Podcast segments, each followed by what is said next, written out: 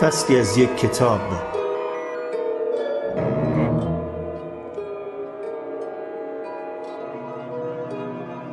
ساختوکار ذهن. کالین بلیکمور.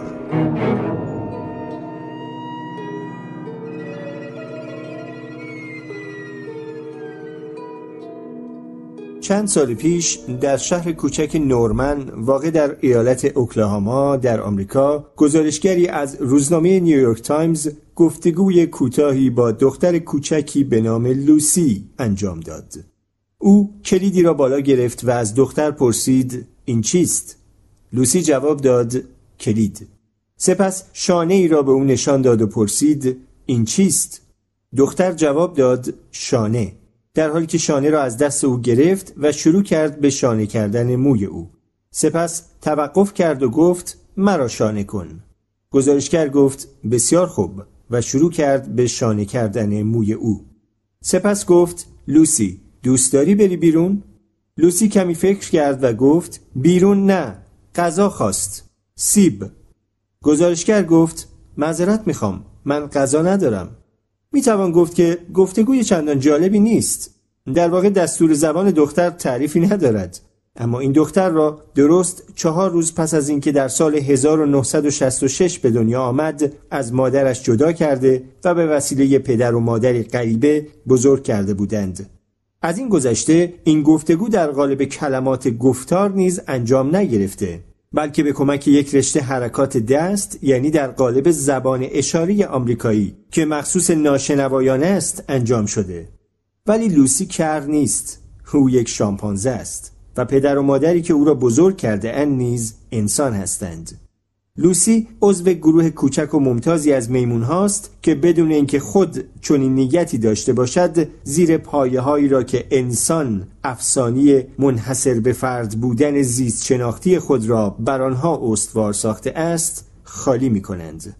کوشش برای آموختن زبان به شامپانزه ها تاریخ 50 60 ساله ای دارد اما تلاش های نخستین در این راه همه ناکام ماندند زیرا می‌خواستند شامپانزه را به کاری وادار کنند که مطلقا از عهده آن بر نمی آید و آن صحبت کردن بود بیشتر این شامپانزه ها را آزمایش کنندگان همراه با فرزندان خودشان در خانه بزرگ می کردند. در آغاز کار بچه شامپانزه ها هم از لحاظ تعقل و هم از لحاظ جنب و جوش و فعالیت بر همتای انسانی خود پیشی می گرفتند تا اینکه نوبت به صحبت کردن می رسید. در این وقت کودک انسان ظاهرا با تکرار کردن تاریخ تکامل گونه خود همراهان شامپانزه خیش را در این راه تنها میگذاشت و خود با شتاب به پیش میتاخت عدم توانایی شامپانزه ها برای صحبت کردن ظاهرا از وجود مانعی بسیار اساسی در راه تعقل و تفکر آنها پرده برمی داشت و متقابلا مقام خاصی را به قوه عاقله یا هوش انسان ارزانی می داشت.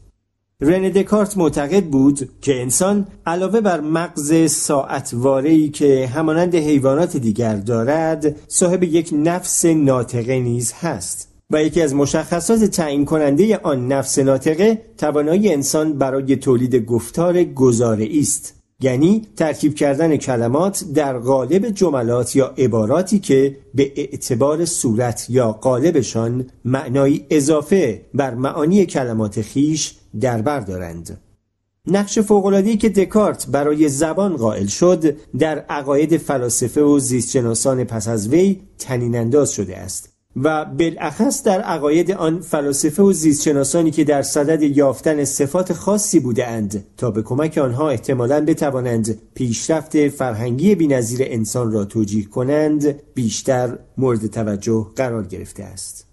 اما هرچه دانش رفتارشناسان جانوری درباره میمونها افزایش یافت متناسبا فهرست خصوصیاتی که فرض می‌شد منحصرا خاص انسان هستند کوتاهتر و کوتاهتر شده است. استفاده از ابزار و حل مسئله از راه خلاقیت فکری را دیگر نمی‌توان به عنوان ویژگی های تعریف کننده انسان به حساب آورد. به اعتباری باید گفت تنها چیزهایی که می‌توانند صرفا خاص انسان شمرده شوند عبارتند از اشتهای جنسی مداوم حرمت رسمی زنای با مهارم و زبان او. ادوارد ویلسون زیستشناس چنین می نویسد همه جنبه های منحصر به فرد رفتار اجتماعی انسان بر محور کاربرد زبان او که خود پدیده منحصر به فرد است دور می‌زنند. الجرنان سوینبرن گفتار انسان را شعله فروزان مینامد و جای تردیدی نیست که کاربرد زبان در تکامل فرهنگی انسان همان اندازه مهم بوده است که کشف کردن خود شعله اما آزمایش های اخیری که برای یاد دادن زبان اشاره به شامپانزه ها انجام گرفته تهدید می کنند که گویا انسان باید این آخرین تاج فرهنگی خود را نیز بر سر شامپانزه ها بگذارد.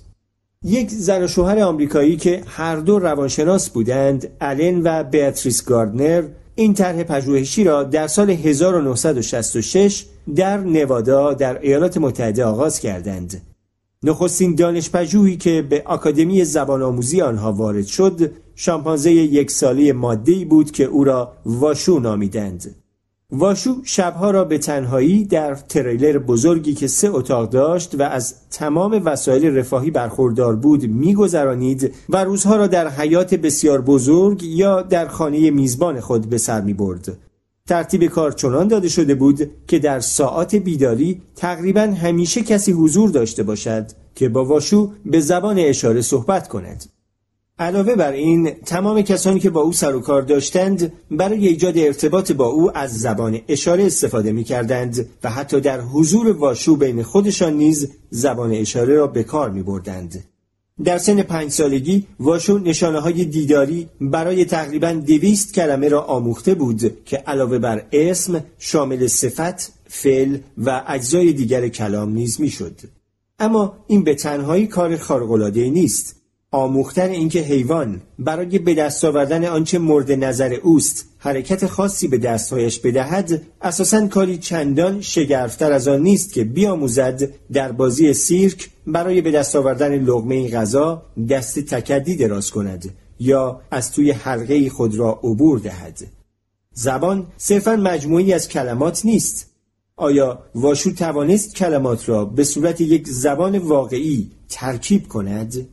آیا او توانست واژگان نشانهای خود را در قالب جملاتی که از ساخت نحوی برخوردار بودند ارائه دهد؟ این سوالی است که همچنان مورد جر و بحث شدید زبانشناسان حرفه‌ای قرار دارد اما من بر این عقیده‌ام که شواهد موجود این کفه را سنگینتر می کنند که واشو موفق به آموختن زبانی شده است زبانی که ابتدایی است اما در اساس با زبان خود ما تفاوت چندانی ندارد.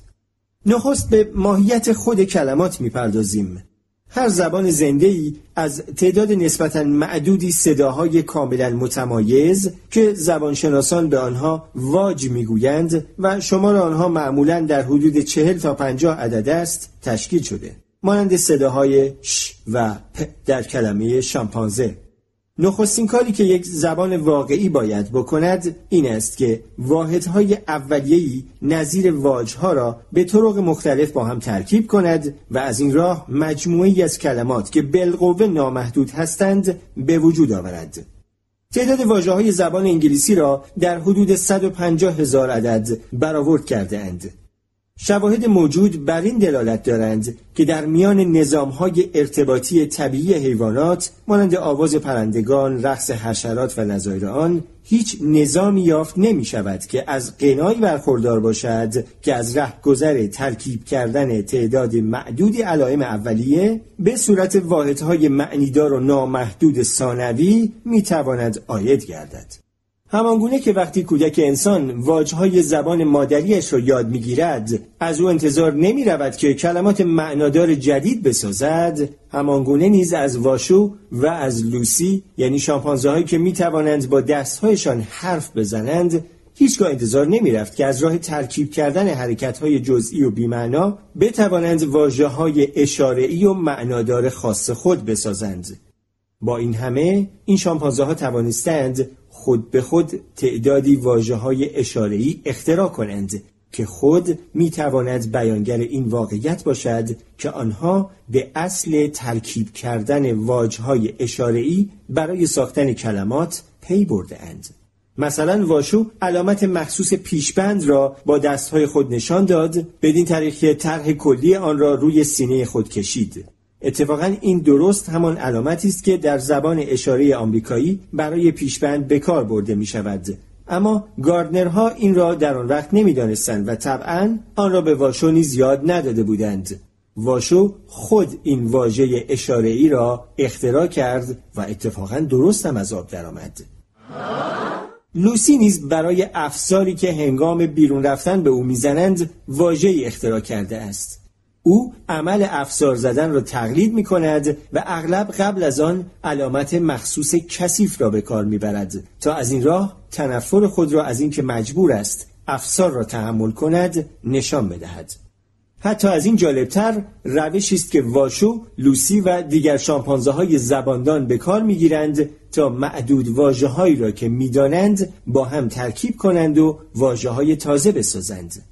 بنا به تعبیر لوسی هندوانه یک نوشابه میوه است یا یک نانغندی نوشابه است و یک تربچه بسیار سفت فریاد درد غذا است. به رغم اینکه علامت خاصی برای یخچال به واشو آموخته شده است با این همه او ترجیح می‌دهد که آن را یک باز غذا نوشابه بنامد. آیا می توان این را یک خلاقیت زبانی واقعی به شمار آورد؟ آیا این چیزی هست که بتواند به کاربرد انسانی زبان برای طبقه بندی کردن پدیده های جهان که بالمعال به ادراک جهان می انجامد پهلو بزند؟ شاید ولی آنچه مسلم است این است که آنچه این میمون ها انجام می دهند کاری است که فراسوی جفت کردن یک پاسخ با یک محرک معین قرار می گیرد. اما دیرباورانی هم هستند که ممکن است هنوز بگویند کار این میمون ها چیزی بیش از تدائی های از آنگونه نیست که در سگ های پاولوف و در موش های اسکینر مشاهده شده اند. برای انسان کلمه تنها به منزله برچسبی نیست که روی یک فعل یا یک شیء خاص زده شده و وسیله نامیدن آن باشد. کلمه نتیجه یک تجزیه و تحلیل شناختی است که از طریق آن اشیا به عضویت طبقات گوناگون در میآیند.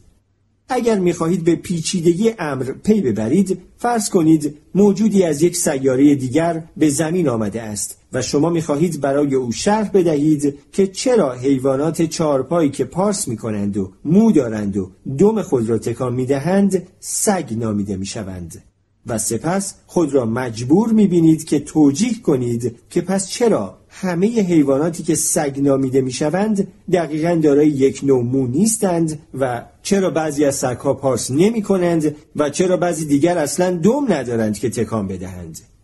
هر وقت که ما می‌گوییم یک سگ می‌بینم به اعتباری دست به یک نوع استدلال منطقی می‌زنیم که پیچیدگی آن سرسامآور است. بلافاصله ویژگی های ظاهری شیعی را که در معرض دید ما قرار گرفته است با ویژگی های بارز و متداول همه سگ هایی که قبلا دیده ایم و در ذهن ما تصوری از سگ بودن را به وجود آورده اند مقایسه می کنیم. بنابراین کلمات فرضیه های عامی هستند که از موارد خاص استخراج شده اند. آنها نتیجه استدلال استقرایی هستند اما کاربردهای قیاسی دارند که از قدرت پیشبینی برخوردارند. بدین ترتیب ما کلمات را به کار می‌بریم تا اشیایی را که قبلا هیچگاه خود آنها را ندیده یا به نفع دیگر تجربه نکرده ایم طبقه بندی کنیم و خصوصیات و اعمالی را که از آنها انتظار می رود استنتاج کنیم. مثلا فرض کنید که شما نژاد کاملا جدیدی از یک حیوان را می بینید و از ظواهر آن قضاوت می کنید که این حیوان سگ است. با قرار دادن این حیوان در یک طبقه عمومی شما فورا می توانید پیش بینی کنید که رفتار او معمولا چگونه خواهد بود. همان گونه که پیامدهای قیاسی یک فرضیه علمی نتیجه آزمایش های خاصی را پیش بینی می کنند، همانگونه نیز کلمات نظریه هایی درباره اشیا هستند و از خصوصیات و رفتار آنها از پیش به ما آگاهی می دهند. یا به بیان دیگر آنها را پیش بینی می کنند. توانایی انسان برای استفاده از کلمات به منظور طبقه بندی کردن اشیا و از این رهگذر توانایی او برای پیش بینی کردن باید در تلاش وی برای درک کردن محیطش و بالمعال تسخیر کردن آن از ارزشی فوقالعاده برخوردار بوده باشد. بعضی بر این که زبان به راستی نحوه اندیشیدن ما را قالب ریزی می کند و نیز اینکه طبقه بندی زبانی اساس شیوه تفکری است که منحصر به نوع انسان است. شاید حیوانات به علت محروم بودن از نعمت اندیشه‌ای که در قالب زبان شکل گرفته باشد نتوانند از تجارب خود مفاهیم کلی بسازند یعنی آنها را تعمیم دهند این عقیده بسیار مورد پسند کسانی است که به دنبال ویژگی های می گردند که منحصر به فرد بودن انسان را بر شالوده آن قرار دهند. زیرا این تصور به طور ضمنی بدین معناست که نه تنها زبان خاص انسان است بلکه نحوه اندیشیدن عالیتری که در پشت آن است نیز خصیصه منحصرا انسانی است. مورد شامپانزه دیگری به نام رافائل را در نظر بگیرید که گروه محققان پاولوف به مطالعه او می پرداختند. رافائل یاد گرفته بود که برای خاموش کردن شعله‌ای که سر راه او قرار می‌دادند و مانع از دسترسی او به خوراکی می‌شد ظرفی را از شیر بشکه‌ای که در آن آب بود پر کند و با آن شعله را خاموش کند او همچنین آموخته بود که از یک چوب خیزران به عنوان پل استفاده کند و از یک کلک به کلک دیگری که در نزدیکی هم روی دریاچه شناور بود برود.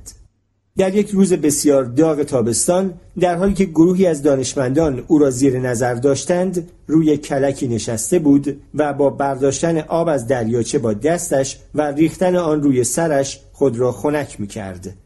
در این وقت یکی از گروه آزمایشگران پاروزنان خود را به کلک رافائل رسانید. مقداری میوه در یک طرف آن گذاشت و فیتیله افروخته ای را نیز در سر راه آن قرار داد.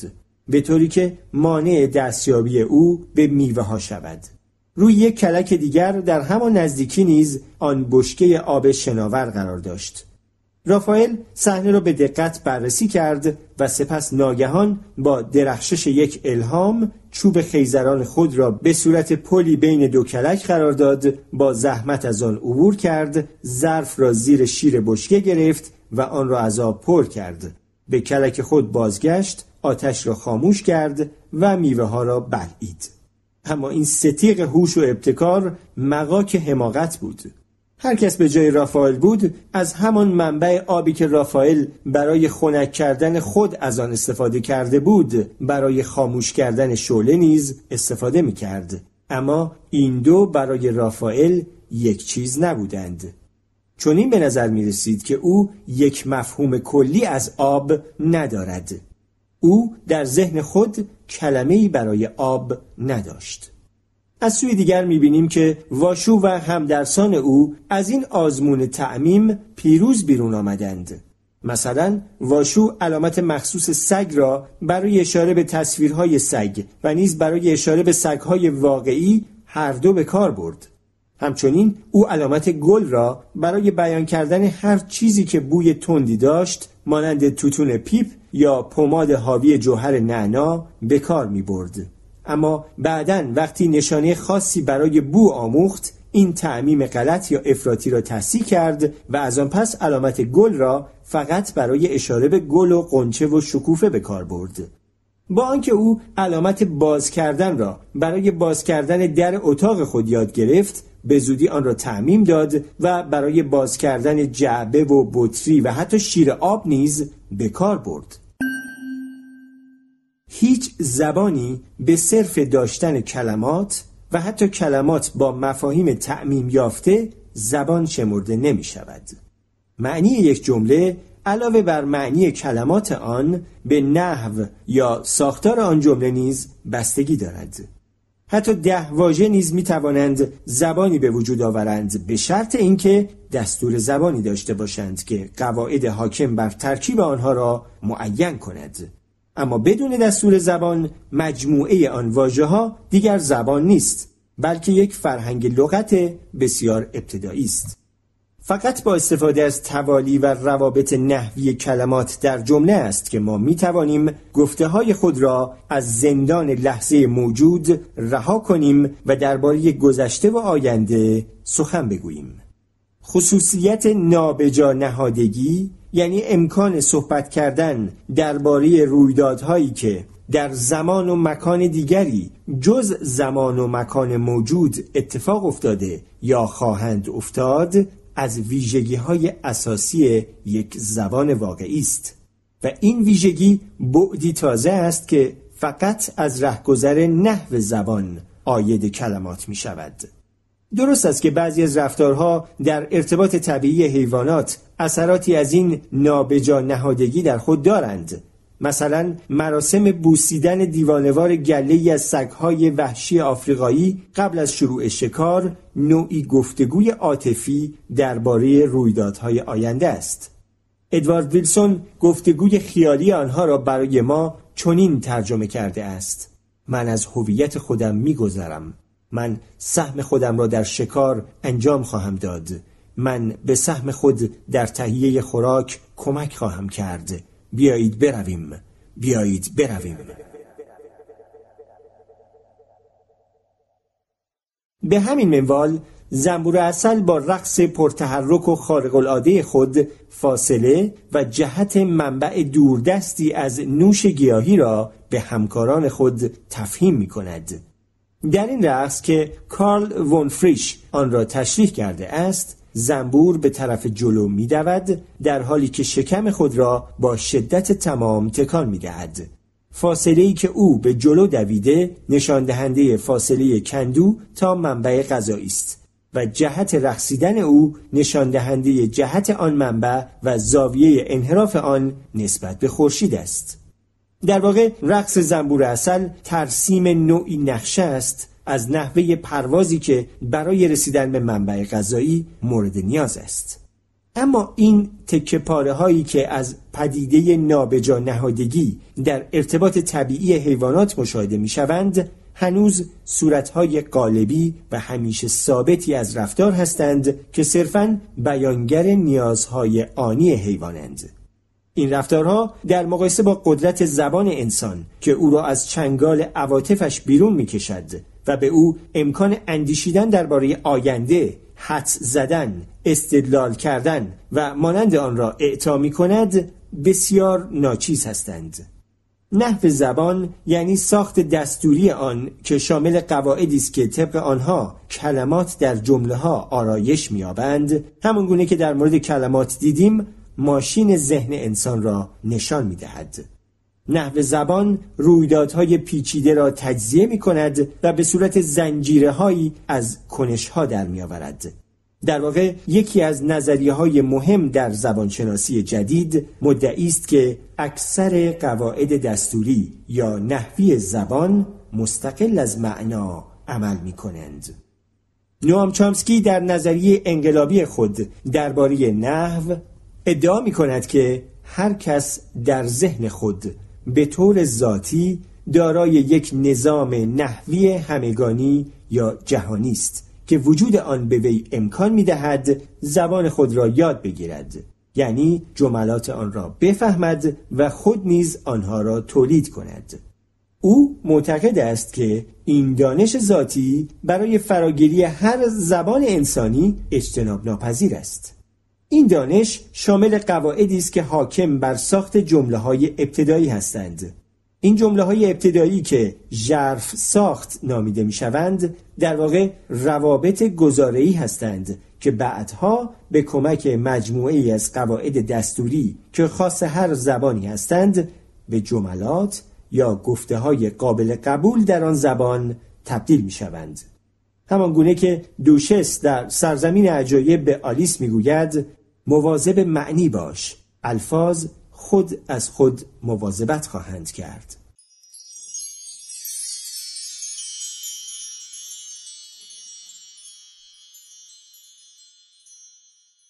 جمله زیر اخیرا منجر به چاپ مقاله مهمی در مجله علمی نیچر شده است. هادرونز consist of quarks bound by vector gluons. این جمله دارای روابط دستوری کاملا درستی است. یعنی از هر لحاظ طبق قواعد زبان انگلیسی ساخته شده است. با این همه برای هر انگلیسی زبانی که از واژگان فیزیک ذره‌ای جدید بی اطلاع باشد کاملا بیمعناست. چامسکی خود جمله‌ای به کار می‌برد که از لحاظ معنایی به کلی یاوه اما از لحاظ نحوی کاملا درست و بینقص است. Colorless green ideas sleep furiously. چامسکی این جمله را به کار می‌برد تا این مفهوم را روشن کند که ساخت نحوی زبان عمدتا وجودی مستقل از معنا دارد. قواعد نحوی زبان را بسیار دقیقتر از معنا می‌توان تدوین کرد و درست در اینجاست. یعنی در مورد مسئله نحو که تعبیر و تفسیر موفقیت های واشو بیش از همه بحث برانگیز می شود. گاردنرها در سال 1969 چنین می نویسند از هنگامی که واشو 8 تا 10 علامت در گنجینه واژگان خود داشت ترکیب کردن آنها را به صورت زنجیره های دوتایی یا بیشتر آغاز کرد ما تلاش خاصی به کار نبردیم تا او را وادار به ساختن ترکیبات تازه کنیم جز آنکه خود به طور عادی ترکیباتی از آن علائم را به کار می بردیم. بعضی از صورتهای ترکیب شده ای که واشو به کار برده است ممکن است تقلیدی باشند اما بسیاری از آنها ابداعات خود او بودند. در گام نخست باید توجه داشت که بیشتر جمله هایی که واشو به کار می برد فقط ترکیبات دو علامتی بودند اما حتی این عبارت های دو کلمه ای ظاهرا کم و بیش همان ساخت ابتدایی نحوی را داشتند که کودکان هنگامی که تازه شروع به ترکیب کردن جفت های واژه‌ای می کنند به کار می گیرند. وقتی واشو شروع به ترکیب کردن کلمات کرد کمتر از دو سال داشت و این تقریبا همان سنی است که کودکان برای نخستین بار به ترکیب کردن واژه ها می پردازند. های موجزی که کودکان انسان در این مرحله از زبان آموزی ادا می کنند سبکی شگفت و تلگرافی دارند به طوری که ضمن ادای معنا ممکن است یک نوع ساخت نحوی بسیار ابتدایی و خاص خود را داشته باشند قطار گنده بره خیابون بزن توپ اینها مثالهایی از این گونه هستند و ترکیبات نخستین واشو نیز بسیار شبیه به همین عبارتها بودند. زود باز بیشتر قلقلک راجر اینجا و نظایر این. هنگامی که کودک ترکیب کردن عبارتهای سه کلمه ای را آغاز می کند آنگاه است که فردیت فرهنگی زبان مادری او شروع به آشکار شدن می کند درست ده ماه پس از اینکه واشو به خانواده گاردنر پیوست ترکیب کردن زنجیره های سه علامتی یا بیشتر را آغاز کرد. نخست گرایش او بر این بود که فائل و مفعول هر دو را پیش از فعل قرار دهد مانند راجر واشو قلقلک دادن و نیز ترکیبات دیگری می ساخت که از نظر توالی کلمات در زبان انگلیسی غلط به شمار می آیند مانند you out go به جای you go out اما مکالمه اشارهی او به تدریج نظمی پیدا کرده است که کم و بیش شبیه به نظم جمله ها در زبان انگلیسی است. یعنی همان سبکی که مربیان او به کار می‌برند. او تقریبا همیشه فائل را پیش از فعل قرار می دهد و کاملا می تواند تفاوت معنایی را که در نتیجه تغییر دادن توالی کلمات ایجاد می شوند تشخیص بدهد. مثلا تفاوت بین تو قلقلک دادن من را و من قلقلک دادن تو را خلاصه اینکه واشو و همدرسانش آهسته ولی پیوسته راهی را میپیمایند که به زبان واقعی منتهی می شود. اگر زبان گزارعی یعنی زبانی که دارای ساخت نحوی باشد شرط لازم برای پیوستن به عالم انسانیت است در این صورت ظاهرا واشو از صلاحیت لازم برخوردار شده و یا دست کم در حد یک کودک دو ساله از این صلاحیت برخوردار است.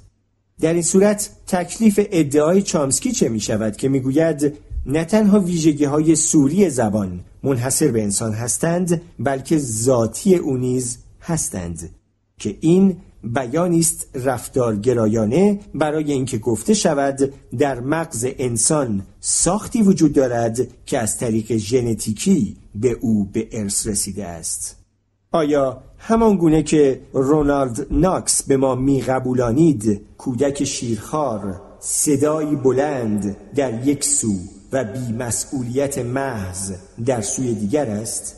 یا مخلوق انسانی سخنوری است که میکوشد پوست ناگویایی را بدرد و از آن بیرون بیاید چامسکی روی این نکته انگوش می‌گذارد که کودکان در جریان فراگیری زبان از لحاظ دستوری اشتباهاتی می کنند که کاملا منطقی به نظر می آیند.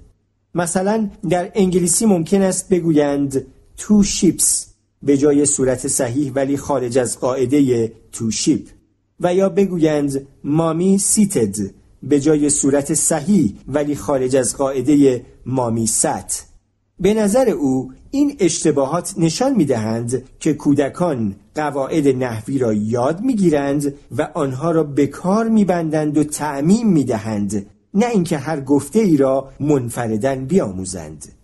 چامسکی بر این باور است که پیچیدگی نظام زبان که ظاهرا با یادگیری محض توجیه پذیر نیست و نیز این واقعیت که همه زبانها ممکن است دارای یک ژرف ساخت مشترک باشند از وجود شالوده ارسی برای زبان حکایت می کند. با این همه این یک امر بدیهی و بینیاز از اثبات نیست که یادگیری نتواند سازمان یا ساختی در مغز به وجود آورد که به اندازه سازوکار وراست پیچیده باشد از این گذشته وجود ژرف ساخت مشترکی برای همه زبانها ممکن است الزاما به معنی وجود منشأ واحدی در ساخت ژنتیکی انسان نباشد.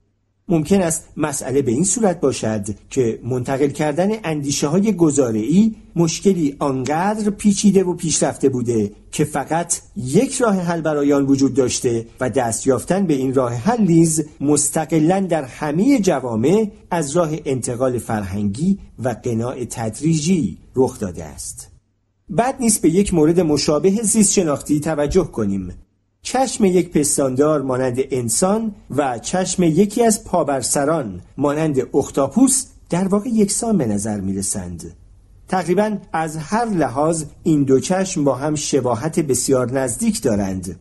با این همه در چارچوب فرگشت آنها دارای منشأ واحدی نیستند.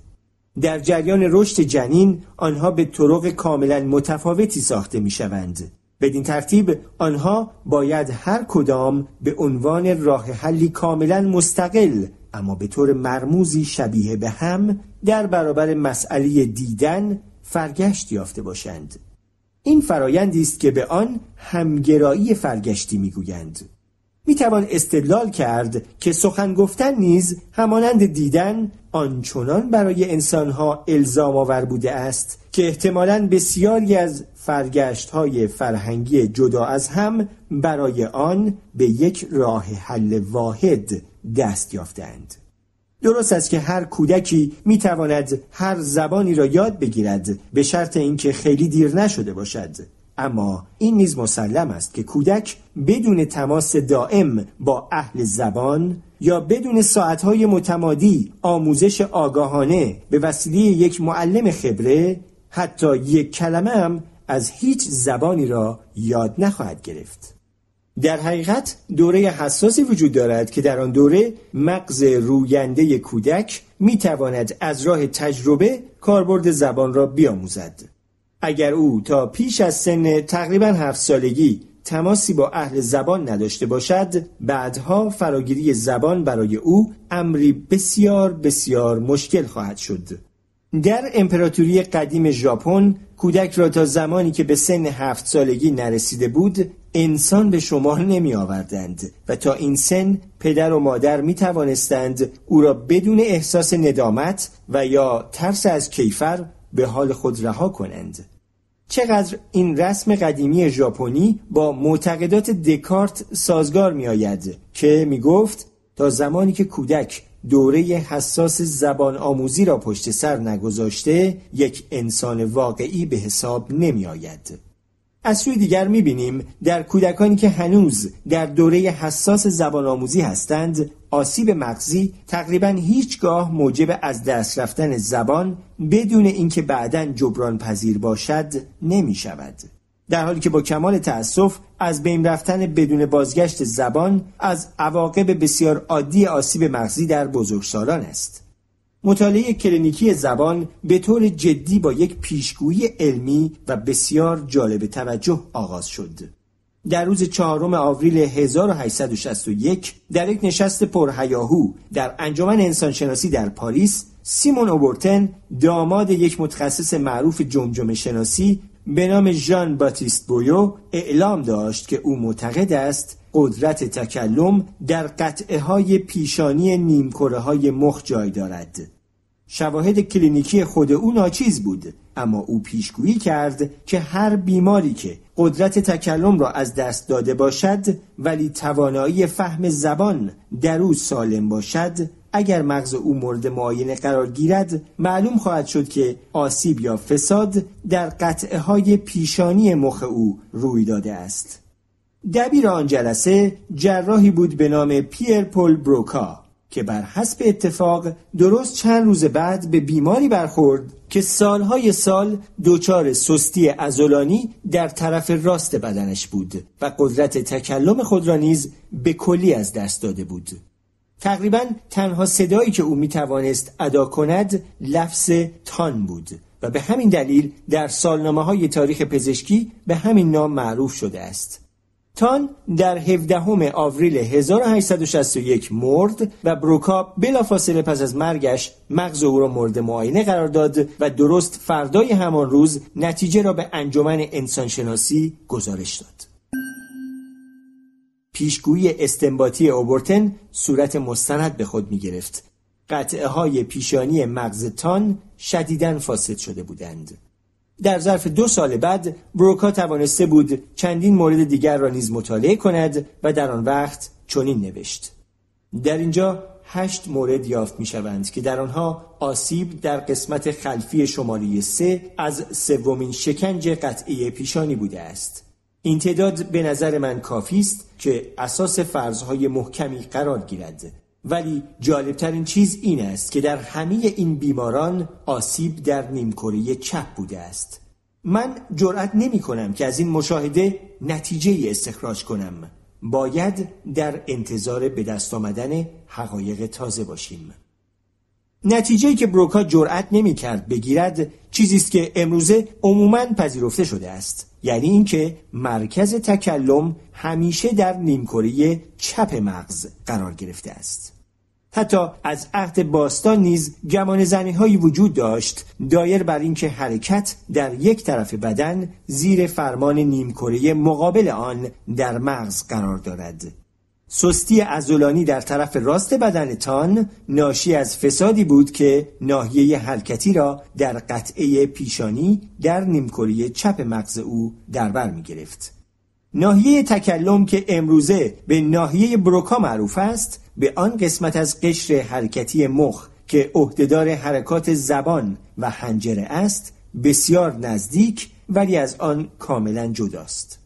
عصبشناس بریتانیایی جان هیولینگز جکسن خاطر نشان می کند که تکلم ممکن است بدون فلج شدن زبان، لبها یا حنجره دچار زایعه شود و در واقع بعضی از جنبه های گفتار ممکن است فارغ از بعضی دیگر دچار اختلال شوند. او شرح حال دختری را می نویسد که فرزند رانندهی بود که او را در دوران بچگی به مدرسه می برد. یک بار که همه با هم بودند دختر به ناگاه تقریبا گنگ شد و آنها به خانه بازگشتند. جکسن چنین می نویسد به یاد می آورم که با شنیدن این جمله زد و نقیز که بیمار به کار برد سخت در شگفت شدم. او گفت نمی‌تونم حرف بزنم. او به تدریج قدرت گویایی خود را به کلی از دست داد. به مدت سه هفته هیچ کلمه‌ای بر زبان نیاورد. اما ظاهرا آگاه بود. نخستین واژه‌ای که بالاخره بر زبان آورد در پاسخ به یک سوال بود که می‌خواست او را به حرف بیاورد. او جواب داد جلیقه که هیچ ارتباطی با موضوع سوال نداشت. با آسیب دیدن ناحیه بروکا در مغز گفتار صورتی خشن و تلگرافی به خود می‌گیرد که تقریبا شبیه به جمله های ابتدایی است که کودکان به کار می‌برند. حرف زدن برای بیمار بسیار مشکل و توانفرسا می شود و گاهی کلمات اصلا به لفظ در نمی آیند. یک عصبشناس بریتانیایی دیگر سر هنری هد که در اوایل قرن حاضر به کار مشغول بود شرح حال بیماری را می نویسد که می توانست اکثر سوالها را بفهمد و اگر جواب او بله بود می توانست این جواب را بدهد اما وی هیچ وقت نمی توانست بگوید نه در عوض فقط می گفت لعنتی. در سال 1874 کارل ورنیکه کشف کرد که اگر آسیب در نیمکره چپ عقبتر از ناحیه بروکا و عمدتا در قطعه گیجگاهی باشد باعث از دست رفتن فهم زبان چه به صورت گفتار و چه به صورت نوشتار می شود در حالی که قدرت تکلم کمتر دچار نابسامانی خواهد شد. این ناحیه از مغز که امروزه به ناحیه ورنیکه معروف است نزدیک به قشر شنیداری مخ که عهدهدار تجزیه و تحلیل صداهاست جای دارد. در اکثر مردم این ناحیه در نیمکره چپ بزرگتر از قرینه آن در نیمکره راست است و این حتی در مورد نوزادان نیز صادق است. آیا این عدم تقارن کالبد شناختی می تواند گواه مادی بر ادعای چامسکی باشد یعنی اینکه توانایی یاد گرفتن زبان در انسان امری ذاتی است. اگر بخوایم این را قبول کنیم آن وقت توجیه این مسئله کاری بس دشوار می شود که پس چگونه است که کودک خردسالی که نیم کره چپ او آسیب دیده است می تواند سازوکارهای تکلم را در نیم کره راست خود به وجود بیاورد.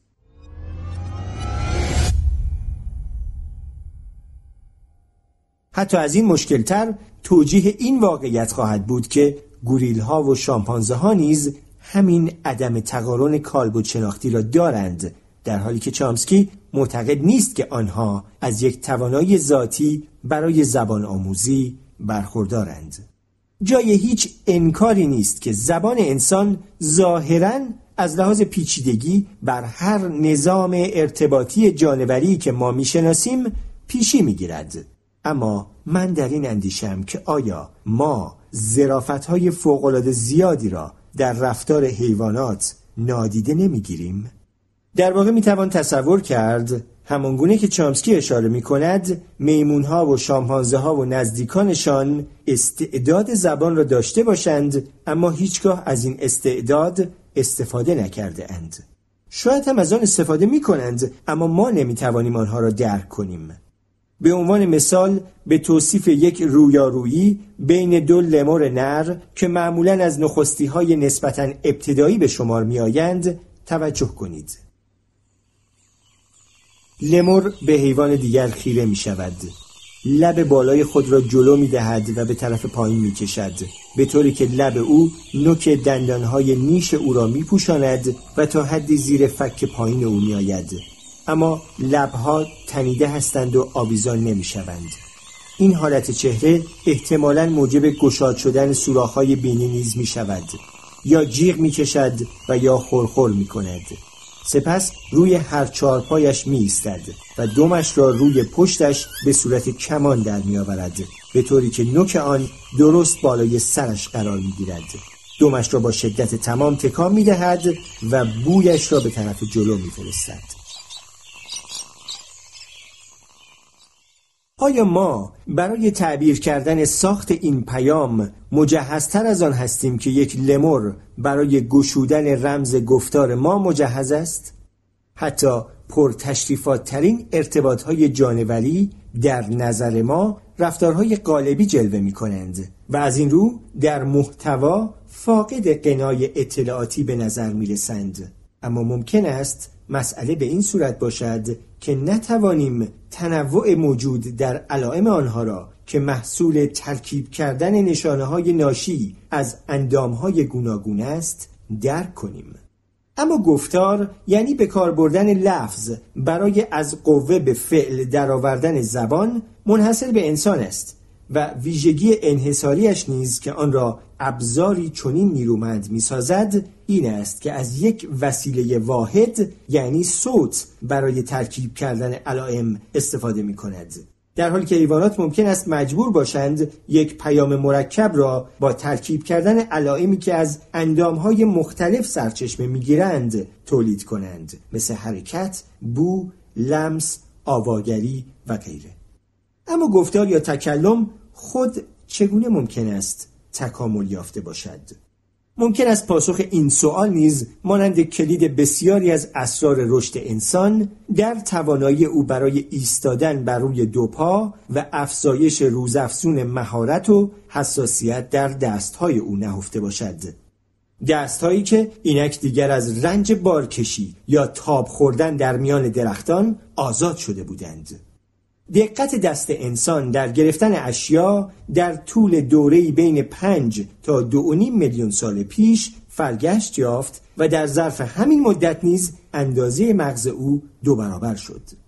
این افزایش شاید به آن دلیل بوده است که مغز بتواند سازوکارهای ضروری برای برنامه ریزی و کنترل تک تک حرکات انگشتان را که هر روز مدام پیچیده تر و پیچیده تر می شدند و مهمتر از همه توالی های ماهرانی حرکت دست و بدن را که برای ابداع و نوآوری در دستکاری اشیا ضروری بودند در خود جای دهد.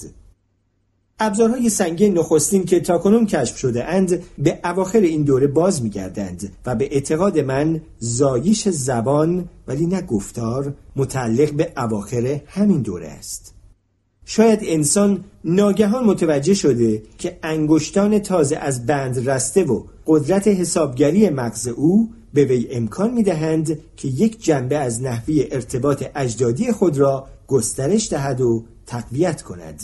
و این همان جنبه است که واشو و لوسی نیز یاد گرفتند مورد استفاده قرار دهند. یعنی ژست یا حرکات. شکوفا شدن ارتباط در انسان نخستین احتمالا نظام علامتدهی پیچیده را در بر می گرفته که علاوه بر استفاده از دستها و صورت حتی ایجاد موسیقی و رقص را نیز شامل می شده است. ولی یکی از معایب ارتباط از راه حرکات این است که نیاز به توجه بسری و بیوقفه کسی را دارد که دریافت کننده پیام است. در روند فرگشت انسان باید دوره‌ای فرا رسیده باشد که کاربرد اختصاصی یکی از دستها برای انتقال پیام متضمن فایده بسیار مهمی برای او بوده است. زیرا در این صورت گیرنده پیام می توانسته است با اطمینان پیش بینی کند که پیام از کدام سو خواهد آمد. این ممکن است علت پیدا شدن برتری عمومی نیمکره چپ و در نتیجه برتری دست راست شده باشد. ظهور یک سو برتری که معمولا به صورت برتری طرف راست است احتمالا مزایای فرعی بسیاری نیز به دنبال داشته است مثلا در استفاده مشترک از ابزارها در هماهنگ کردن کارهای ماهرانی گروهی و در مراودات اجتماعی مانند رقص ها و اجرای مراسم. دو مشاهده تجربی در جهت تایید این نظریه که ارتباط انسانی در ابتدا به صورت حرکات و اشارات بوده است می‌توان ذکر کرد. نخست درست همانگونه که رشد جنین انسان ظاهرا چکیده مرموزی است از فرگشت زیست شناختی او همان گونه نیز رشد زبان در کودک ممکن است بازگو کننده مراحل فرهنگی آغازینی باشد که گفتار انسان از آن عبور کرده است. کودکان بسیار خردسال پیش از آن که زبان باز کنند ظاهرا ابزار عمده‌ای که برای ایجاد ارتباط در اختیار دارند حرکات و بالاخص حرکات گویای صورت است. دومین مشاهده تجربی از یک شیوه کلینیکی به دست می آید که جراح پیش از دست زدن به یک عمل جراحی مغزی برای پیدا کردن نیمکره برتر مغز که سازوکارهای زبان را در خود دارد از آن استفاده می کند. برای این کار یک ماده هوشبر که تأثیر کوتاه مدتی دارد در یکی از دو سرخ رگی که به طور جداگانه به دو نیمکره مغز خون میرسانند تزریق می کنند. در نتیجه یکی از دو نیم کره به مدت کوتاهی از کار می افتد. در این وقت تکلم بیمار را آزمایش می کنند تا ببینند آیا سازوکارهای گویایی در آن نیمکره از کار افتاده قرار دارد یا نه. در اینجا نکته جالب این است که اگر پیش از تزریق یک دسته حرکات یا ژست هایی که با دست انجام می شوند به بیمار آموخته شده باشد وقتی نیمکره برتر که جایگاه زبان نیز هست از کار می افتد بیمار دیگر نمی تواند آن حرکات و ژست ها را هم انجام دهد بنابراین می توان نتیجه گرفت که حرکات ماهرانه دست یا ژست ها در حین سخن گفتن با خود گفتار در یک نیمکره واحد مغز برنامه ریزی می شوند. رشد انفجار مانند گفتار به عنوان وسیله ارتباط ممکن است فقط 100 هزار سال پیش یا کمتر آغاز شده باشد که در مقیاس زمانی فرگشت یک چشم برهم زدن است. سپس ظاهرا باید چنین رخ داده باشد که گذار تدریجی انسان از شیوه زندگانی ابتدایی خود که متکی بر شکار و گردآوری گیاهان خوراکی بود به اجتماعی که بر اساس کشاورزی قرار داشت فشاری فزاینده بر توانایی او برای طراحی نقشه های دراز مدت و استفاده از تجربه های گذشته وارد کرده باشد. بدون تردید پیش از پیدایش گفتار نیز انسان از صداهایی که از اجداد نخستی خود به ارث برده بود استفاده می کرده است. و همواره آنها را به ارتباطهای اشاره‌ای خود می افسوده تا به آن قدرت عاطفی ببخشد. اما اهمیت این گام جدید و سرنوشت ساز در این بوده است که گذشته از استفاده از این اسوات انسان ساخت نحوی یا زنجیره ای را که از پیش در او پیدا شده بود و از آن نخست در ساختن ابزار و سپس در ارتباط اشاره‌ای خیش بهره گرفته بود بر این آواها نیز تحمیل کرد چندین افسانه تاریخی وجود دارد که از جستجو برای یافتن منشأ زبان بشر حکایت می کنند. می‌گویند پسامیتکوس یکی از فرائنه مصر شبان گنگی را واداشت تا دو کودک نوزاد را بزرگ کند بنابراین افسانه اولین واژه‌ای که این کودکان بدون آموزش بر زبان آوردند واژه بکوس بود که فرعون کشف کرد در زبان فریژی به معنای نان است. می‌گویند جیمز چهارم پادشاه اسکاتلند نیز دست به آزمایش مشابهی زد و دو کودکی که او انتخاب کرده بود وقتی زبان باز کردند به ابری خوب سخن گفتند. اما داستانی که از همه معقولتر به نظر می رسد مربوط به اکبرشاه از سلاطین تیموری هندوستان است. می‌گویند او دوازده کودک نوزاد را با پرستارانی که لال بودند در قصری که از پایتخت او شهر آگرا در حدود سی کیلومتر فاصله داشت محصول کرد. پدر کاترو یسوعی در سال 1705 چنین می نویسد وقتی کودکان دوازده ساله شدند اکبرشاه آنها را به حضور خواند و کسانی را که در انواع زبانها تبخور داشتند در قصر خود گرد آورد.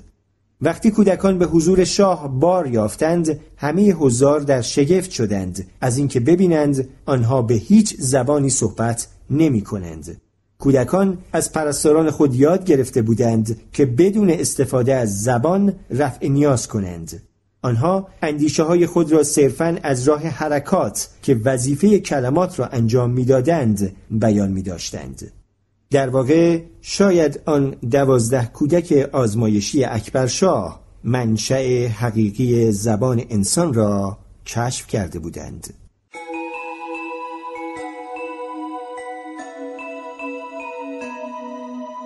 درود بر شما دوستان خوبم در کانال و پادکست خانش کتاب برای انسان خردمند فرهاد ارکانی هستم و شما شنونده فصلی از کتاب ساخت و کار ذهن نوشته کالین بلیکمور و ترجمه خیلی خوب محمد رضا باطنی بودید.